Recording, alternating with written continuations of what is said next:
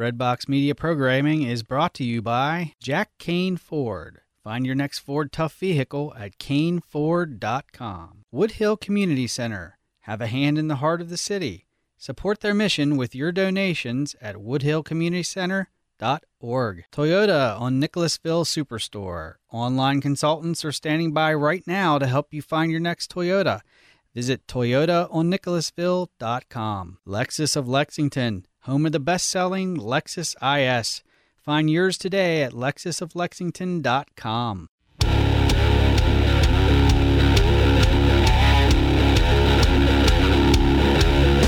You're listening to Chuck and Ann on Finance.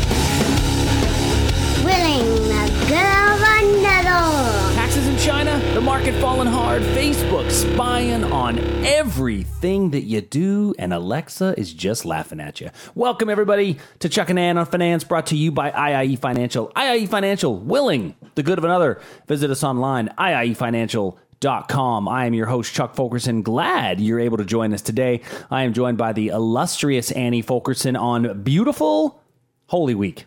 Holy Week. It is. It is. You know, there's a lot of Palm stuff. Palm Sunday today. That is, it's it's, it's uh, we're recording this thing on Palm Sunday before we, uh, you know, just kind of welcome in the week. We actually record in the evening on um, on Sunday evening uh, for our Monday show before the before the market kicks off. But we actually get to look at the futures markets and uh, and and it's fun to record on Sunday evenings because nobody else is is doing anything. They're you know like like I get I feel like I get a step ahead. Like I jump in front. Of, I jump to the front of the line. Sometimes it's like jumping in front of a moving train. Yeah, yeah, that's that's been that's been said before. So, um, but no, we had a uh, we actually had a pretty a pretty cool weekend. We took a ride out to the megalopolis.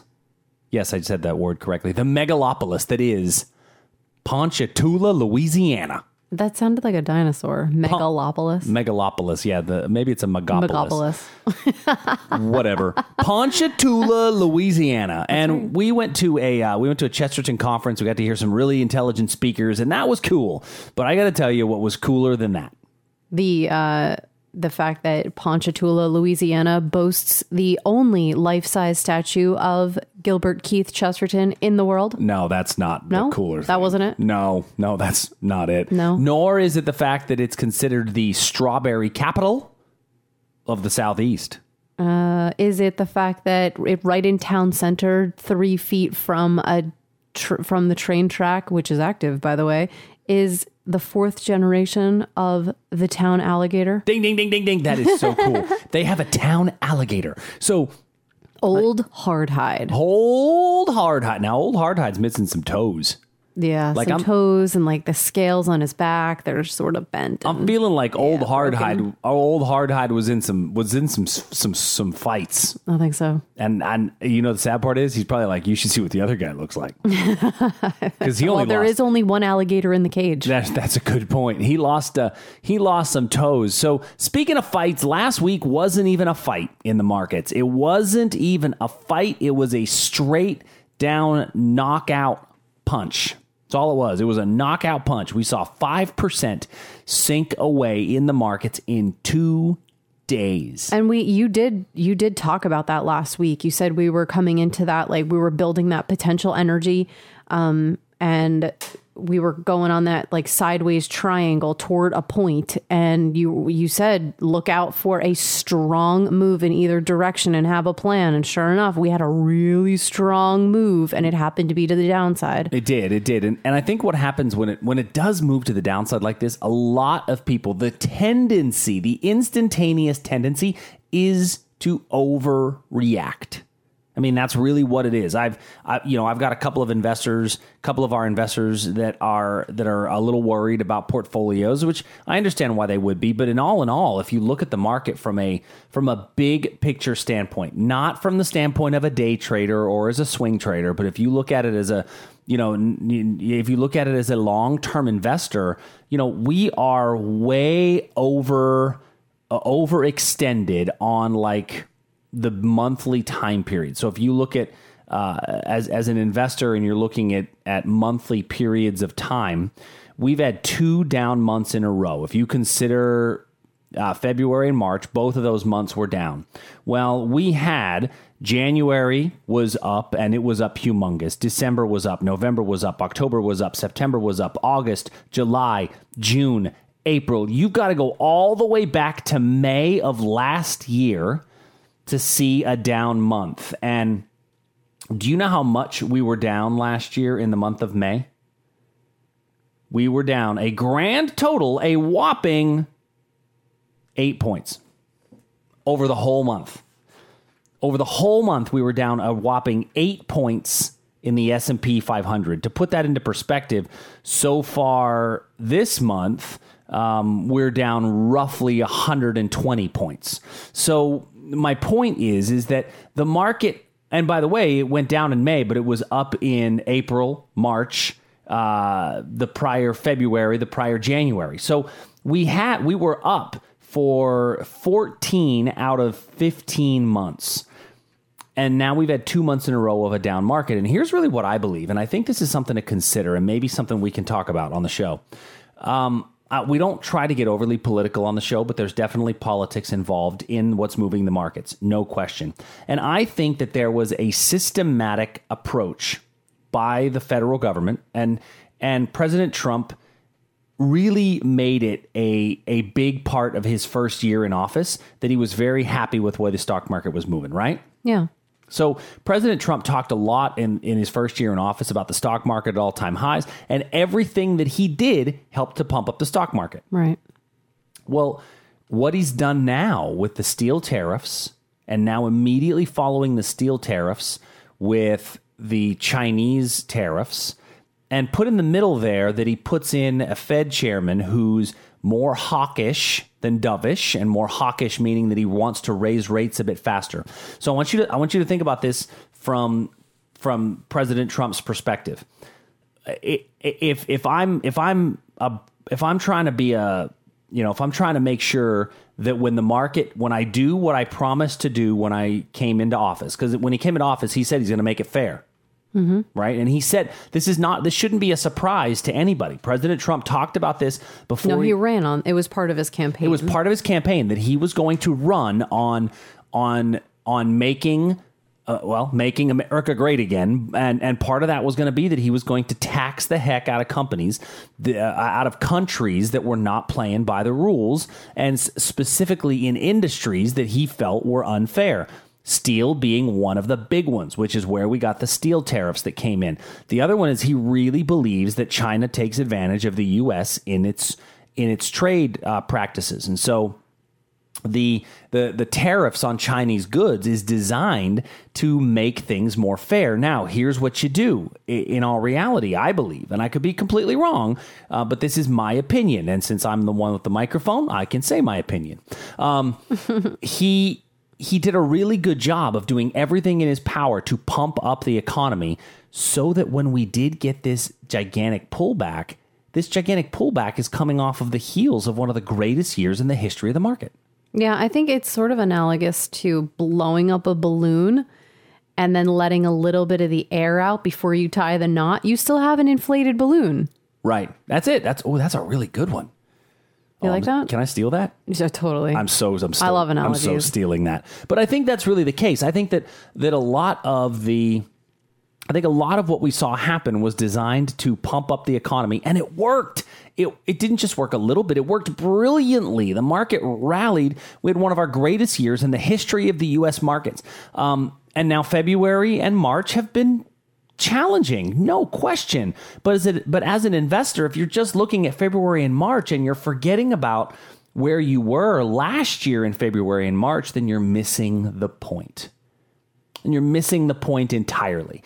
Um, because last year, where we were in February and March, was right around 23, 2320 in the S&P 500. Now we're at 2613. So we're up about 400 points, which is roughly almost 15%.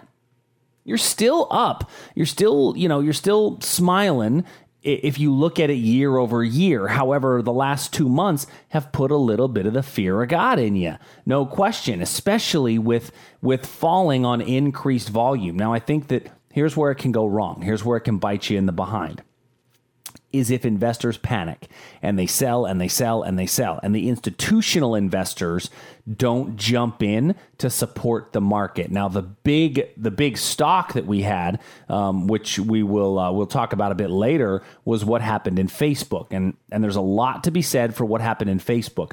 But Facebook is a it's a very large um, very large component of the market in general. And did that big pullback that we have just give people an opportunity, if you will, uh, to get uh, to get some of these stocks at a lower price in the context of a bigger picture upward move? And I think that could be the situation that we're in. That, well, when you were just um, while you were talking, you were pulling up the different time frames on on Facebook and stuff, and it looked like there were some really nice fair price areas where people could go ahead and get in. Yeah, I, I actually had posted on my personal Twitter page uh, a, a picture of of a potential area in uh, in Facebook, a fair price value area um, where Facebook has really kind of fallen down into. And I'm not saying that this is a definite buy point for Facebook, but it could be. Uh, an area that that an investor who's who's a little speculative, maybe you wait for it to go up a little bit, but it could be a, a place for an investor who's a little speculative you know the stock was at 195 earlier in the earlier in the month and now it's at 160 so if you think that it's a $300 stock then maybe this is a chance to, to get a little bit more of it on sale. But i think that that the overarching theme and what's most important what i wanted to talk about in this segment today was the, the overall markets have certainly certainly taken a hit and we'll talk a little bit more about you know why that is and where that is. But you as an investor have to have your plan in place so that you don't overreact. You know, there's a really good quote. It's a it's a it's a Patton quote, and he says, "A good plan violently executed today is better than a perfect plan executed next week. And I love that. I love that saying. A good plan violently executed today is better than a perfect plan executed next week. And what that means is if you don't have a plan now, don't wait until tomorrow to make one. Uh, call somebody, ask for help, uh, speak to your speak to your advisor. Let somebody help you to devise a plan and something that you don't overreact when the market does these shaky things. So feel free to reach out iiefinancial.com, fill out a contact us form, and we will do our best to get back to you and make sure that we can help you get the right plan. So, we're most certainly going to talk about Facebook and what happened with the privacy features in Facebook and where, uh, you know, where that caused the stock to go and what it did to the market. But, you know, we always like to have a segment where we talk about our news of the week and what's happening in the news. And we go and we find stories and we, we yank those stories out and we talk about them. Doesn't that sound cool? We yank them out. you sound so tough. I do sound tough. Well, well, when we think about the, the, the, the two things that Dracula has that sticks out of his face. What are those called? Fangs. Those are called fangs. Facebook, Amazon, Netflix, Google. I guess it's Facebook, Apple, Amazon, Netflix, Google, Fang. So one of those Fang stocks is kind of freaking people out. Mm-hmm. Freaking people out. And which one do you think it is? It's Amazon. It's Amazon. So when I think of Amazon, when I say Amazon, like what do you think of? Prime. Prime. Like if you were a transformer, you'd be I would be Amazon Prime. You'd be Amazon Prime. There's no question. you have like a secret force skill for Amazon. No no doubt in my mind you'd be Amazon Prime. But when I think of Amazon, I think of Alexa.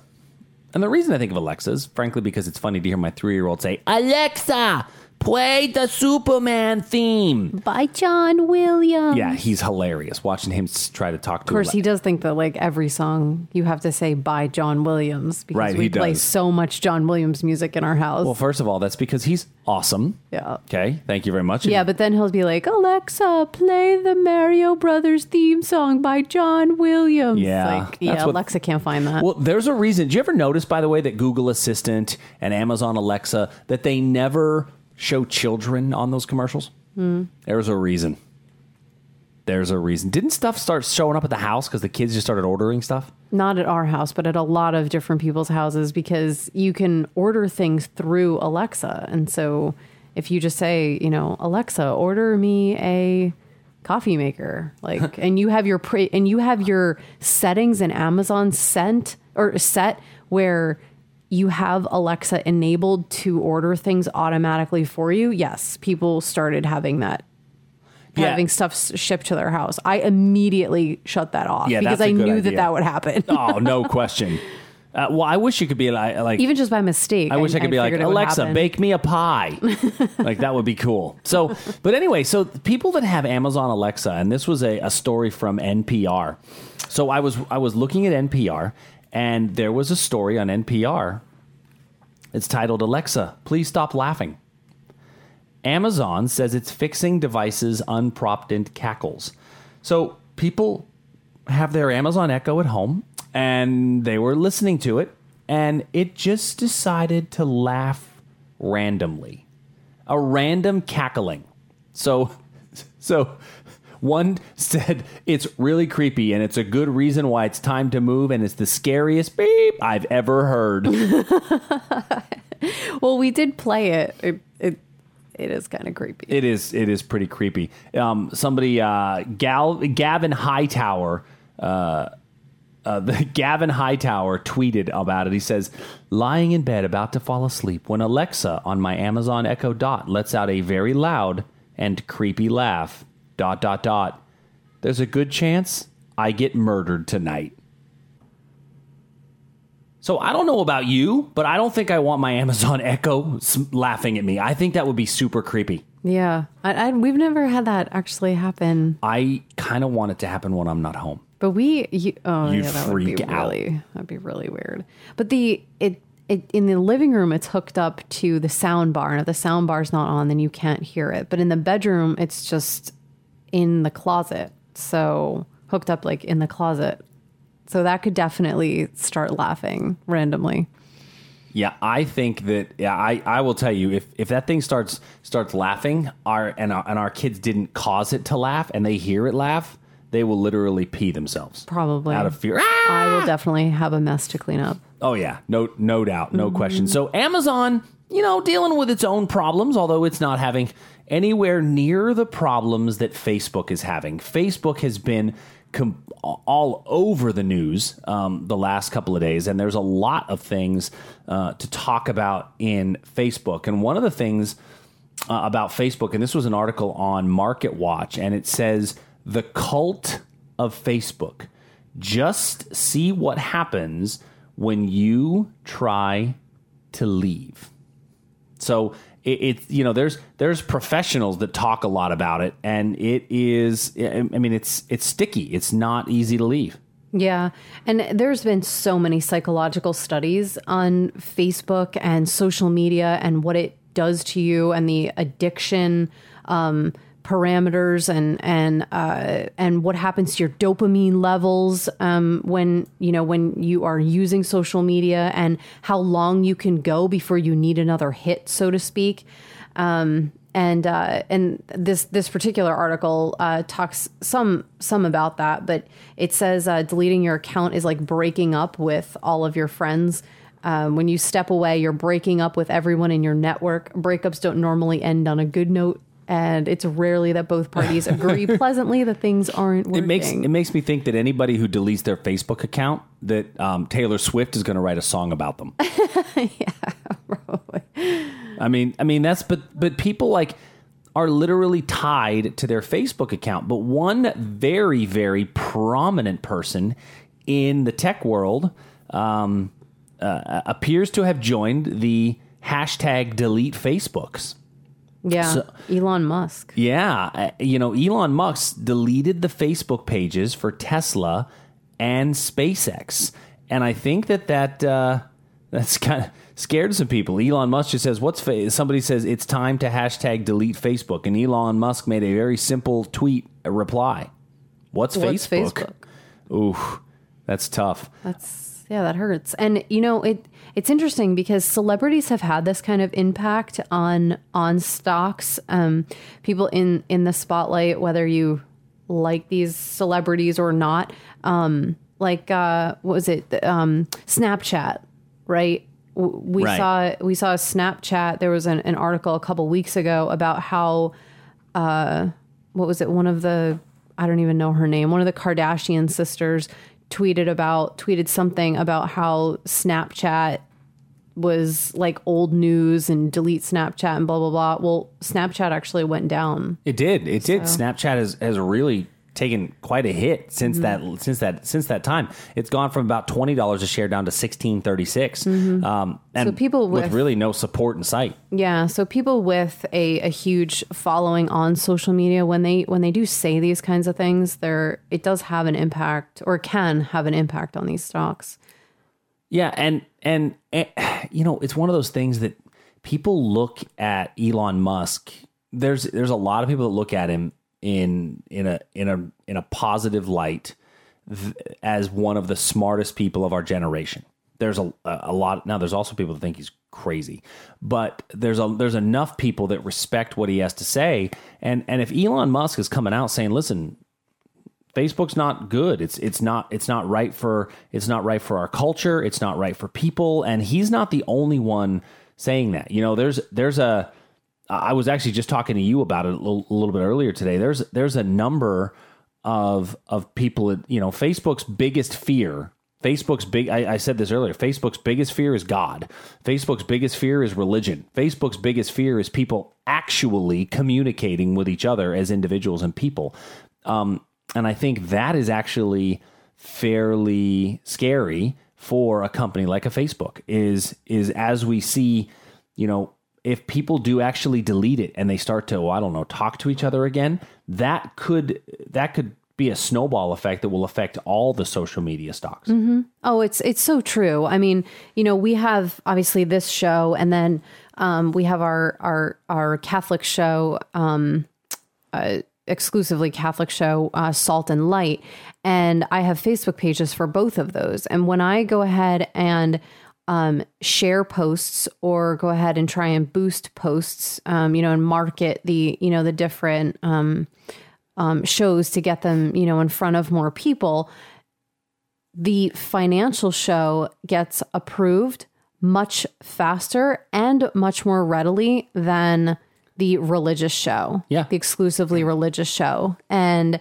um and and and that's it's disconcerting. Yeah. To be honest. Well, and I think that's because the and big a couple of them have a couple of them on the the religious side and they have not been in any way controversial or anything like that. They they've been just completely denied. Yeah. Well, because I mean, if you think from a business perspective, and I'm not, I- I'm, I'm just speaking completely business. From a business perspective, the biggest competition to social media is community, is is is real human beings talking to one another, mm-hmm. uh, and and Because when you like somebody's post, that's one step above dead. Yeah, I mean, you're only one step above dead by getting a like. So I think that there's a, I think that this Facebook story, I think that we theoretically could just be scratching the surface of it. And I really, really, really hope that that's the truth. So it is switching gears a little bit. Spring is finally here. And as spring has finally gotten here, we are, uh, we're, we're kind of barreling towards Easter. We actually got to get the pool ready. It was awesome kiddos were like, I want to go swimming. So I turned on the heater, and the kids, uh, I turned the heater up to 80 degrees, and the, the, the, the pool got to 76.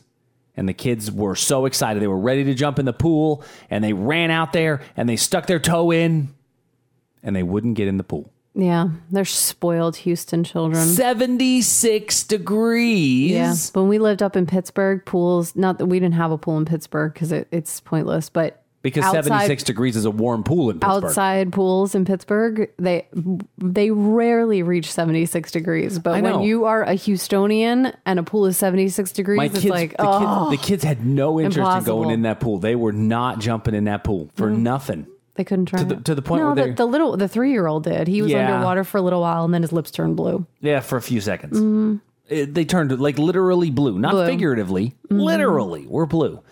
I don't understand. I, I, I 76 degrees. That's that's that's plenty and they were warm so enough. excited with the new toys that that I got them. I got them this really cute treasure chest that floats, and then there's coins, little plastic coins inside that sink to the bottom, so they have to go to the bottom with their to, their to get their goggles. to get their buried treasure. Yeah. that's awesome. Yeah. I think watching a a child swim is one of the was one of the coolest things ever. Mostly because when I swim, I never really learned how to swim. So our pool is only six feet deep at its Thank deep goodness. point because it, You'd probably drown our six year old. Oh, I'd be dead. There's no question. I would be DED dead. Um, because I just I can't swim. I'm a I'm a hot mess. What's actually kind of funny is I do know one stroke. I know one swimming stroke. It's called save your life. Meaning if I fall off a boat, I can swim enough to get back to the boat so long as the boat's not fast. Um like if I fell off of the boat, if I fell off of the the a boat like in a river, I might be able to swim to the side, maybe, but I'd probably be dead. Maybe. It would not be good. This is, there's a reason why they require life jackets. I'm the reason they require life jackets. Well, a, a funny story for those of uh, you know, we we went we, we we scuba dive, right? So I was learning how to scuba. Now, what's funny is I can't swim, but I scuba dive because I figure I Yeah, can but you have a, sink. your the BCD you can inflate and it's like a life preserver. The so. BCD stands for Buoyancy Control Device. For those of you that are uninitiated with scuba, um, but yeah, so I'm learning how to to scuba dive, and and while I'm getting certified for my scuba diving classes, one of the things you have to do is they want to show they want to see that you can swim. They want to see that you can tread water They want to see that you can tread water. Well, specifically. I can't tread water. I was and you have to you have to go in a in a circle with your class, tread water, and pass a medicine ball to each other. yeah, so one we- at a time. So we had to pass this eight pound medicine ball. It wasn't. A, it was a brick. It was a rubber brick, is what it was. It wasn't Mm-hmm. a medicine ball. It was an eight pound rubber brick that we had to pass. Now, sitting next to me was like this twelve year old kid, and he's a jerk. Because he's just he's just floating away like it's nothing. He's just sitting there, mind you. I'm kicking. I'm I'm like you know like you know how like a duck they look calm on the water and in the bottom their little feet are moving. That was me. I was trying to pretend like I wasn't losing my mind, but we're supposed to do this for ten minutes. We're supposed to tread water for ten minutes. Well, every time that the that the uh, that the Instructor. instructor looked away, I grabbed the bottom of the lap lane and was holding on for dear life so he couldn't see me. But then we had to start passing around this stupid brick. I almost gave this little kid a concussion like six times because I'd have to pull my hands out of the water and and going with just my leg. This little kid was about to get boom right in the face. Clocked. Oh, it was With not going to be good. brick. Yeah, it, it, it would have been like it would have been like just serious pain.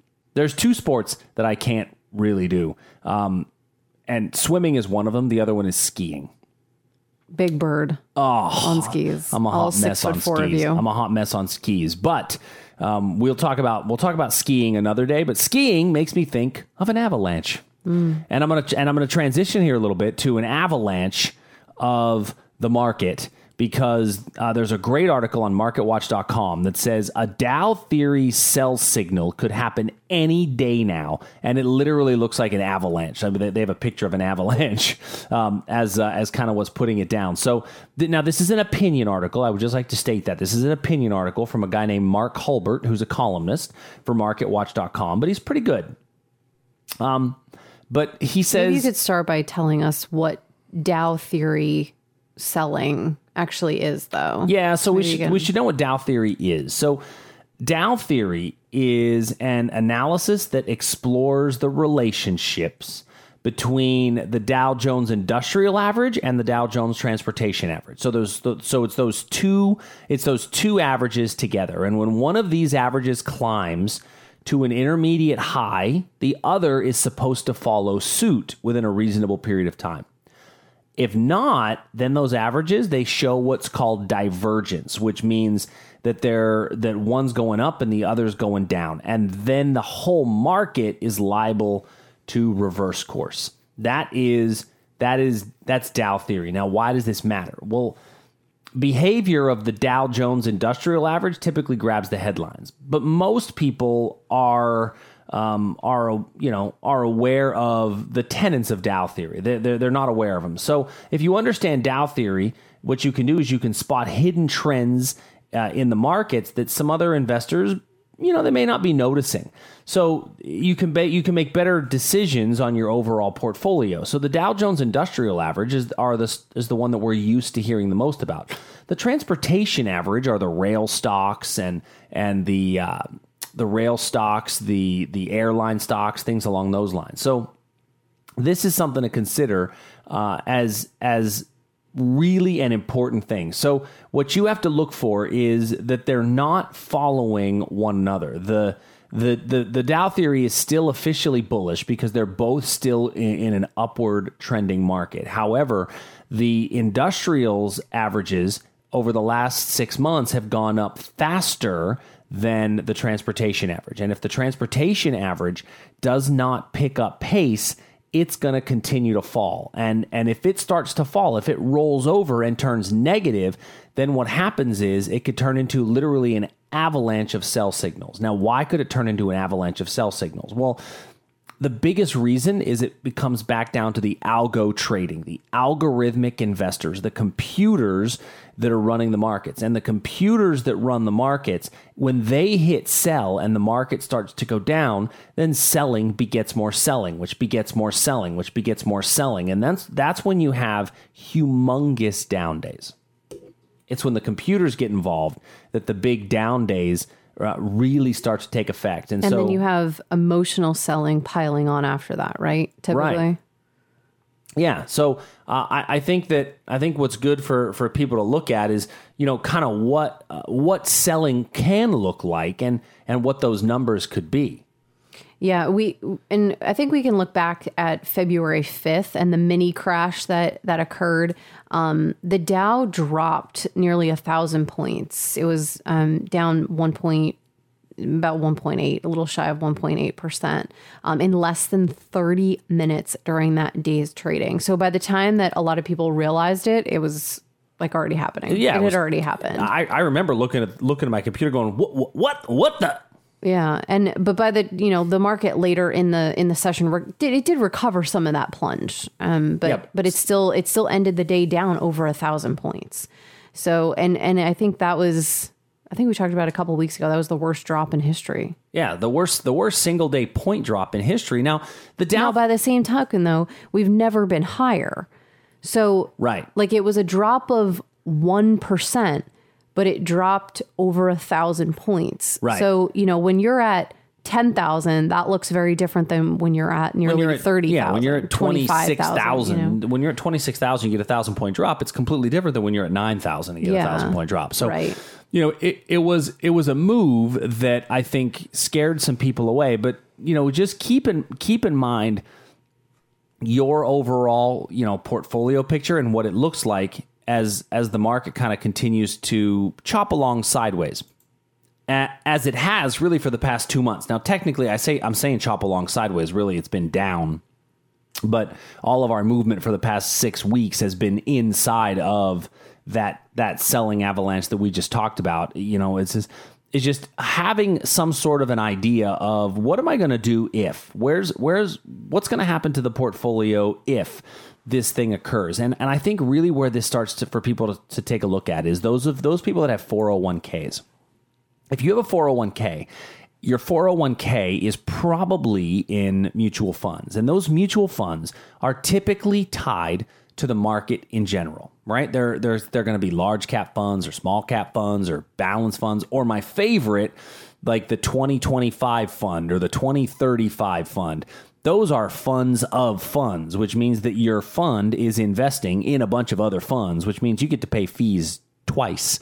Um, but anyway, and we'll, we'll, that's that's another segment to talk about later. Uh, but all of those all of those are are going to be very heavily tied to what the equity or stock market is doing. And I think what happens is a lot of people with their 401k, they wind up putting their their their, blinders on to what happens in their 401k because in their 401k, that's the money that oh don't worry, it'll be back. And I'm using quote marks in the air with my fingers because over time it it definitely does come back, right? Well, why does it come back? It comes back because the market will you know will replace the bad stocks and put in more of the good ones. And that's all fine and dandy if you're 32 years old if you're 38 years old. Heck even if you're 40 years old. But what if you're 59 what if you're 62 if you're 62 years old and you've got a 401k can you really handle a 50% correction. If you're 32, sure, maybe that 50% correction just gives you a better opportunity to buy more at a lower price. But if you're 59 years old, if you're 65 years old, how many working years does not having a good plan add to your overall portfolio goals? You know, when retirement planning one of the things that's important to consider is how much income you'll need. It's actually kind of funny. I was having a conversation the other day, and the conversation I was having was about whether you're going to live on more in retirement or whether you're going to live on less. And the, the really the, where the question came from was was people that are in their early 20s talking about the concept of them utilizing Roth IRAs versus traditional. And with a Roth IRA, you you pay the taxes now, but you don't pay taxes when you pull the money out. And so here's here's always my thought is that with a Roth IRA, when are you going to be in a lower tax bracket than you are in your 20s? You're not ever going to yeah, you're not you're not going to be in a lower tax bracket than you are in your 20s. So let's let's just let's just pretend for a minute. What are some of the things that you think people would say that they want to do when they retire? Like what have you what are the some of the things that you've heard that people want to do when they retire? Travel. Travel. Travel meaning Travel anywhere. that's true. Internationally in a in a van around Living in a van down by the river. yeah, traveling in a van, you know, across the United States, traveling internationally, loads of travel. Right. That's what I hear most. I hear that a lot too, right? A lot of people want to do that. I mean, my my uh, my parents, my mom, my mom doesn't fly. She really wants to see Crater Lake in Oregon, right? That's her thing. She wants to be able to to not have to work anymore and see Crater Lake in Oregon. And um, I have other friends that they just want to live on a cruise ship, essentially. Yeah. And and then I think the second if not the you know the first interchangeably is just spend time with grandchildren, spend time with family. Yeah. Well, and and not not everybody though. Some people don't like their grandchildren. They think they smell funny. they do. I've heard that. No, I'm just kidding. No, but I've never heard that. But you, I, I think that overwhelmingly, it's it is it's things like that, right? Travel, um, maybe spend more time painting or fishing or hunting or whatever it happens to be. Well, all of that takes one thing Money. all that takes money. And all that you have to have an income to do. And so, what we're going to do is talk about retirement income. And I know that's something that you don't want to hear. No, I'm just kidding. Um, but everything takes money and understanding how to do that. So, most people, their first so, so source of income, uh, and, and it's a shame that it's most people, but for most people, their first and sometimes only source of income Is Social Security? Social Security. That's it. So with Social Security, you can start taking benefits as early as age 62. So if you take your Social Security at age 62, then it is obviously going to give you a smaller monthly check than if you wait until full retirement age. Now, your full retirement age, according to the um, the Social Security Administration, the SSA, uh, and technically, I guess you can you can apply for benefits if you're 61 years and nine months old. But full retirement age, depending on your date of birth, is typically somewhere between ages of 66 and 67 years old. So if you were born, you know, after 1960, then then your full retirement age uh, is is uh, is going to be uh, what's the number here? About 66, uh, 67 years old exactly. I was up, I thought it was 66 and 11 months, but it's exactly 67 is your full retirement age. But if you take benefits at age 62, then your benefit's going to be reduced to 70%. If you if you take benefits at age 65, your benefits are going to be 86.7%. And there's a there's like a I don't know, I'll, I'll call it a a table of fun that you can use to look. And you've got um um, and you, as your spouse, has benefits as well, and your spouse's benefits are reduced to a certain percentage depending on the age that Social Security is taken. Now, this is important and, and is very important, and it could be, as what was said in this article in Market Watch, literally retirement, early retirement can be a killer. Uh, and so here's an article on MarketWatch.com by Mark Hulbert, and he says that there's an increase in the death rate. Yeah, it, it's apparently it's quite large. Um, prefer, uh, especially by people who claim Social Security, um, particularly among men uh, at age sixty-two, and it says by twenty percent according to this this particular study. Um, but among females, contrastedly, uh, the data is inconclusive. which women typically live longer than men anyway. Well, yeah, and that's because we eat worse. You think so? Yeah, is that why? No question. I think that's for sure. Um, but unlike women, male retirees in particular also appear to have fewer social interactions after they stop working, which other studies have found to have a negative impact on health. And we've talked about that a lot on the show before, where, you know, in, in retirement, you have this pie in the sky dream of what you're going to do when you retire and you have all this free time. But then retirement actually hits and you wake up and you have nowhere to go. And what's what what's your you know not just your financial plan but like what's your plan on what to do to to to fill your time you know to to give back? We're you know we we preach all the time here you know at IIE about being a good steward of your money. You know our our the business is very wrapped in and based on very um, Catholic Christian principles um, of being a good steward of your money um, and we invest that way. But also being a good steward of your time right and and and of your talents and your gifts so i think that has a lot to do with it I as think so too. I think that there's a tendency for people to look at retirement as the end. And when you look at retirement as the end, then that has a tendency, I think, to have a negative impact on health. And this is a this is an article that shows it, right? It's um, it, it shows that there's a negative impact on health, and specifically, it's just retirement's going to have a negative impact on your health if you become more sedentary. And I think that the big temptation for a lot of people is retirement has happened and then they just stay home and sit on the couch because now here's part of the problem it's because their income is lower their income is oftentimes significantly lower. And when you're taking retirement at age 62 and you're only getting 70% of the income that you would get it by by waiting to take it at full retirement age now if i've got less money to do stuff what am i going to do?